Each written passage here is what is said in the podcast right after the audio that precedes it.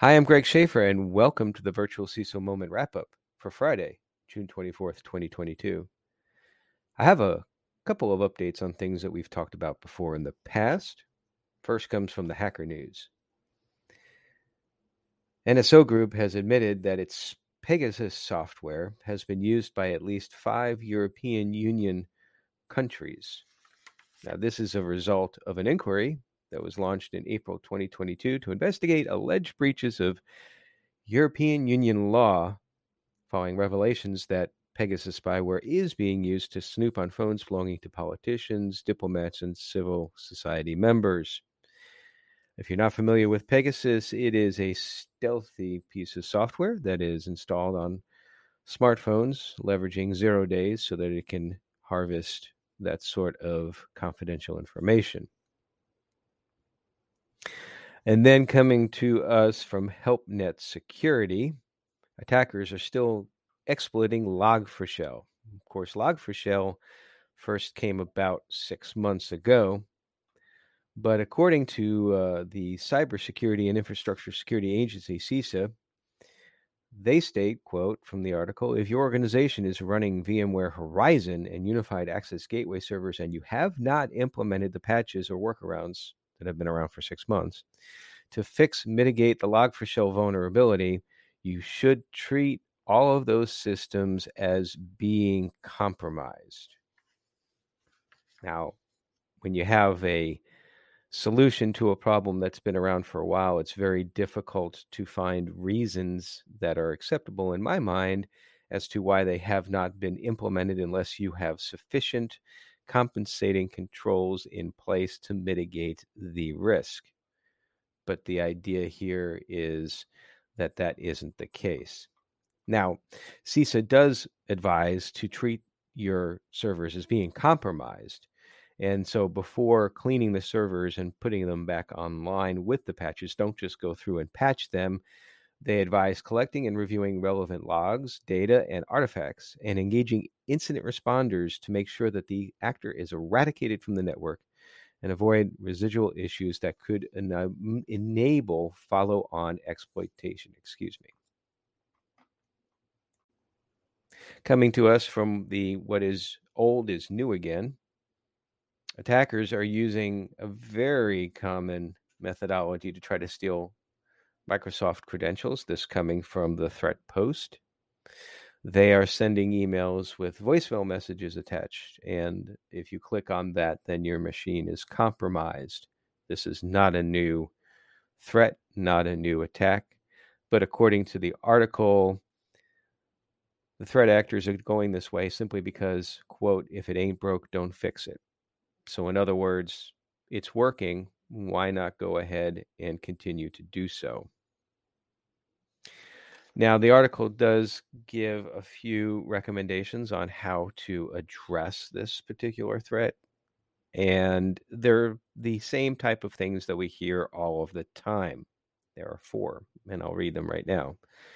Users should not open attachments and emails sent from untrusted or unknown sources. Users should verify the URL in the address bar. Employees should be trained on how to spot and report phishing attacks and multi-factor authentication should be enabled. You'll note that three of those four are human behavioral items, and one is a technical control. Now, there's quite a debate, it seems, in the InfoSec community about the efficacy of training and the overabundance, over willingness to point fingers at users who click on things that really there should be a technology solution. And I agree with that to a point. I think that we need to understand always that the best defense is a layered defense. We can do better in awareness and technical controls. We don't want to rely upon one and not the other. And we don't want to re- rely upon just one in that group. In other words, just one technical control. Although in this case, multi factor authentication can be quite effective. From ITSecurityGuru.com, Israeli security company Checkpoint said in a report that they found a threat cluster tied to the hacking group Tropic Trooper. which has been spotted using a previously undocumented malware coded in NIM language. Now, the TLDR of this rather short article is that it's taking advantage of a software package called an SMS bomber. Now, if you're not familiar with that term, it's a technique which, according to the article, as the name mentions, renders a phone number unusable by a barrage of denial of service attacks. It would seem to me that folks that are wanting to use this software are already at a point that they're in nefarious land, if you will.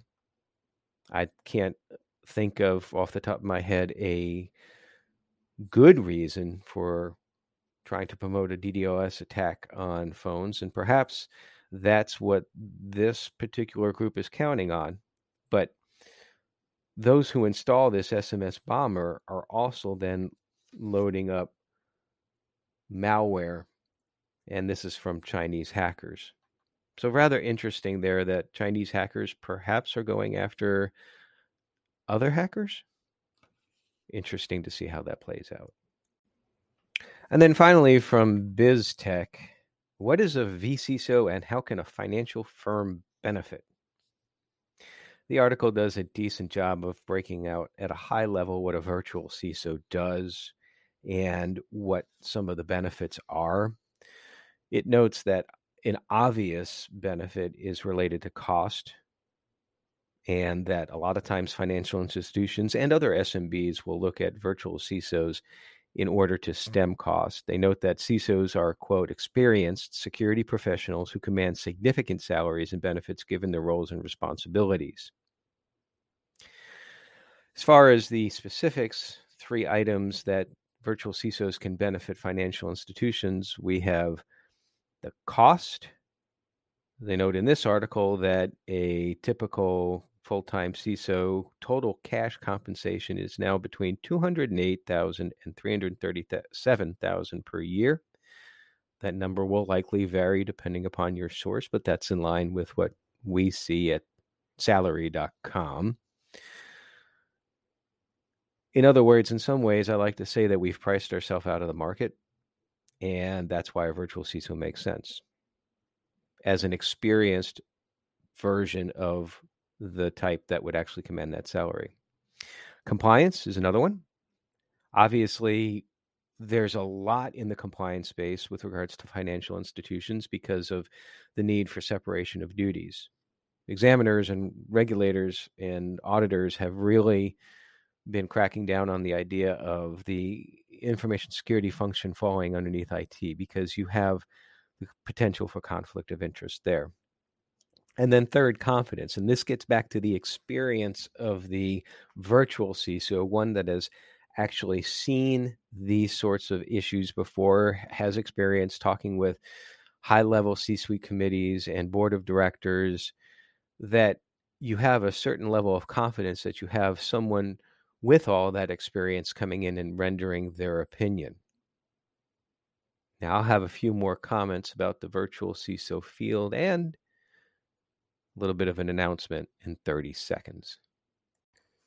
There continues to be much discussion and debate about what is required, what is necessary to be a virtual CISO. And I think that that's a indication of how the field has evolved over the last five years. And I think it's certainly true to say that maybe five or six years ago, a virtual CISO was strictly just a former CISO that had gone into consulting.